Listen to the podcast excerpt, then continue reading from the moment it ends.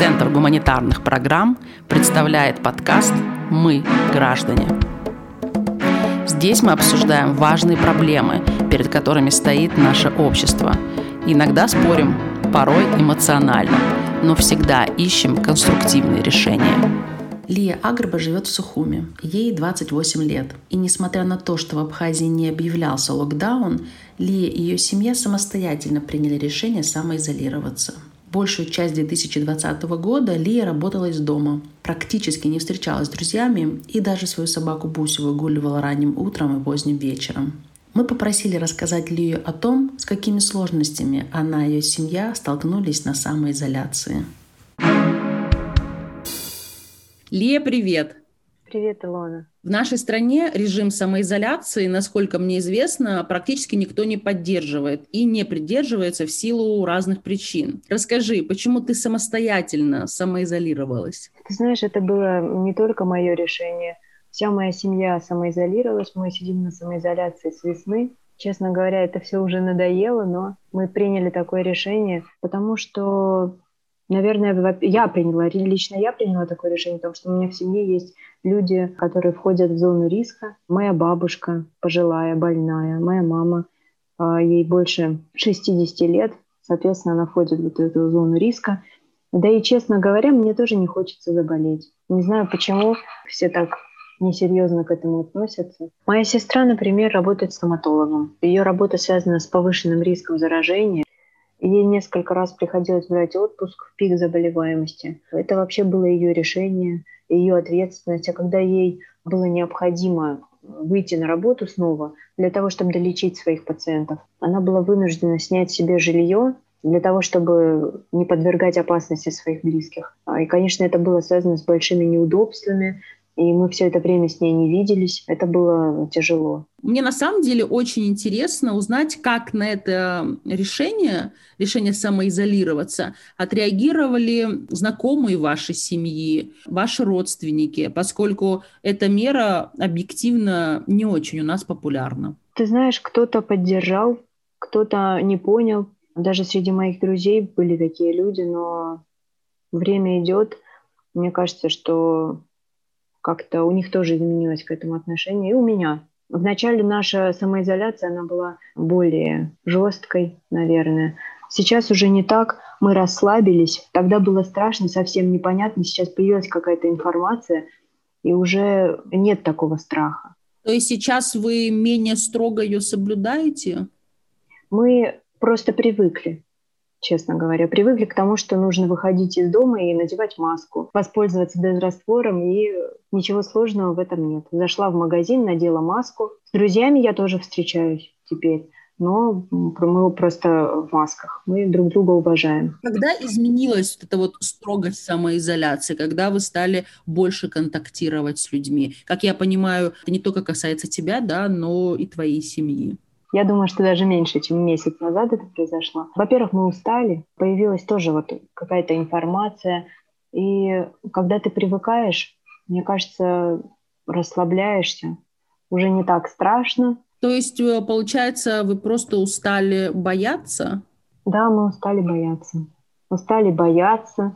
Ты знаешь, нужно же как-то, мне все это говорили, но мой страх как-то меня тормозил нужно просто, наверное, жить с этим. Каких мер безопасности вы с семьей сейчас придерживаетесь? Мы носим маски, мы надеваем, выходя из дома, то есть даже в подъезде мы носим маску, потому что у нас очень многие переболели, у нас вот пять семей в доме, из них не болели только мы, только мы не, не успели переболеть. И э, у нас постоянно с собой дозраствор. Вот единственная мера. И, конечно, мы стараемся соблюдать дистанцию. Я вообще думаю, что носить маску и соблюдать дистанцию это, этого достаточно, чтобы не заболеть.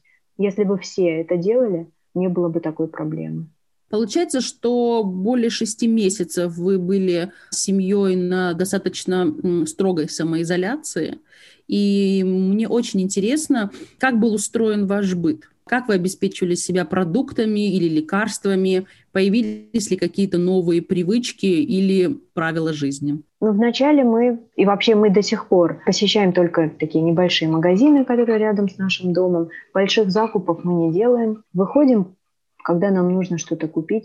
Сейчас это уже спокойно мы делаем. Вначале, конечно, мы в таком напряжении каждый раз выходили, сталкиваясь с этими людьми, а, которые не носят маски, постоянное раздражение, честно говоря, это было нелегко. Продавщицы тоже не носят маски. До сих пор, кстати, это не изменилось никак. И продолжает раздражать, но уже не так сильно, как раньше.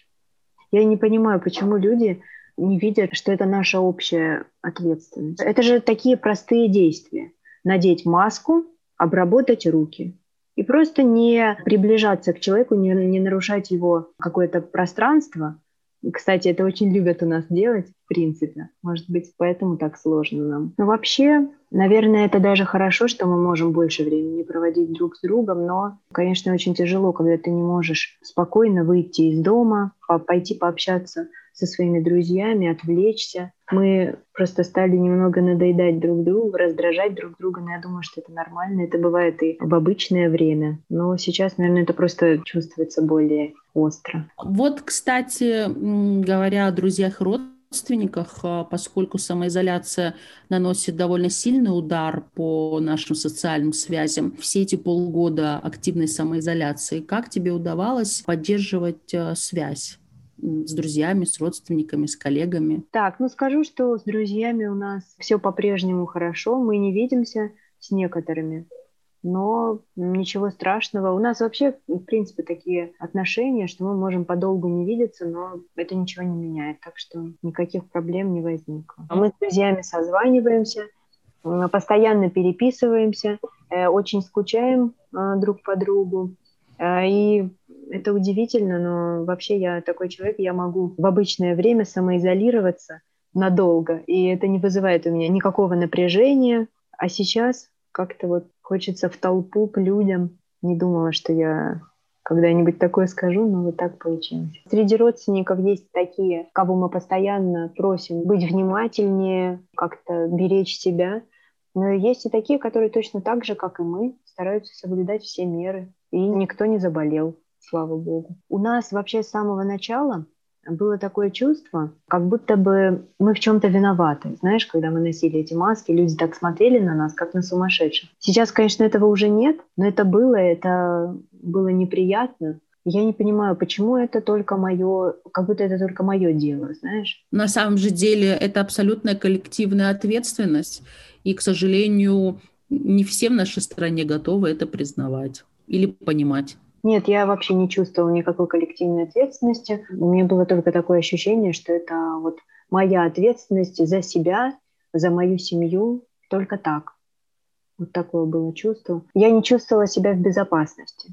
И сейчас не чувствую. Потому что, понимаешь, это постоянное напряжение, что ты вот вышел из дома, и как изменился мир. Я, я так остро это ощутила на самом деле, как все изменилось. Самая простая прогулка – может держать тебя в напряжении, вот этот самый момент, когда ты должен выйти из дома, как-то вот после какой-то твоей работы ты должен расслабиться, выйти, пройтись со своими друзьями, встретиться, а тут такое напряжение. Я думаю, что можно было всем посидеть пару недель, и все бы это закончилось на самом деле.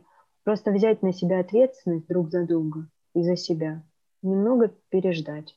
Илья, знаешь ли ты кого-то, кто также придерживается ограничительных мер? Я знаю таких людей, которые соблюдают меры, все меры. А, и они даже умудрились не заболеть ни разу. Так что я думаю, что это еще одно доказательство вот этой теории, что достаточно просто носить маски и обрабатывать руки, конечно, социальную дистанцию соблюдать. Лия, как ты сказала в начале, вот уже несколько месяцев, э, как ты перестала придерживаться режима самоизоляции и теперь соблюдаешь довольно строгие ограничительные меры. Как при всем этом тебе удается работать? По поводу работы могу сказать, что мне э, повезло, что я могу работать удаленно. Но, тем не менее, мне вот э, приходится, конечно, выходить и с людьми коммуницировать, но я, честно говоря, этому даже рада. Конечно, с соблюдением всех мер, как с моей стороны, так и вот со стороны моих коллег. Лия, по твоим ощущениям, а, когда ты планируешь возвращаться к привычной жизни без масок и без спреев, и без дистанции? Я уже так к этому привыкла. Наверное, будет сложно избавиться от этого. Оно же есть какое-то внутреннее напряжение постоянно, что тебе там нужно. Вот я помню недавно я забыла спрей, когда вышла из дома, я думала, где же мне сейчас обработать руки. Мы забежали в ближайшую аптеку и там с сестрой попросили и вот обработали руки. Конечно, хотелось бы вернуться к привычному образу жизни, и я надеюсь, что это закончится как можно скорее. Я даже надеюсь, что что-то из этих мер останется с нами на долгое время или навсегда. Например, думаю, что нет ничего плохого в том, чтобы лишний раз помыть руки, обработать руки. Да, и в том, чтобы соблюдать некоторую дистанцию вот в общении с другими людьми, я тоже не вижу. Я научилась ценить то, что можно просто выйти из дома, и посидеть где-то в ресторанчике, я почему-то всегда сознательно избегала любых таких развлечений, ты знаешь, простых. А сейчас мне так хочется чего-то такого, просто выйти, посидеть в кафешке. Что-то есть в этом, знаешь, что у меня нет выбора. Я должна вот ради своей матери, ради своей семьи постараться переждать, как и все другие. Но я, конечно, не вижу, что люди могут взять на себя такую ответственность. Слушай, а ведь это правда ответственность. Меня просто удивляет, что наши люди столько говорят о патриотизме, а потом просто совершенно легко могут поставить под угрозу своих близких. Я надеюсь, что это все скоро закончится, и мы сможем вернуться к своим обычным делам, к своей обычной жизни, встречаться с друзьями, чтобы была возможность обнять своего друга и ни о чем не переживать. Дорогие слушатели, если вам понравился подкаст, пожалуйста, ставьте оценки и пишите комментарии. Нам очень важно получать обратную связь. До встречи в следующих подкастах.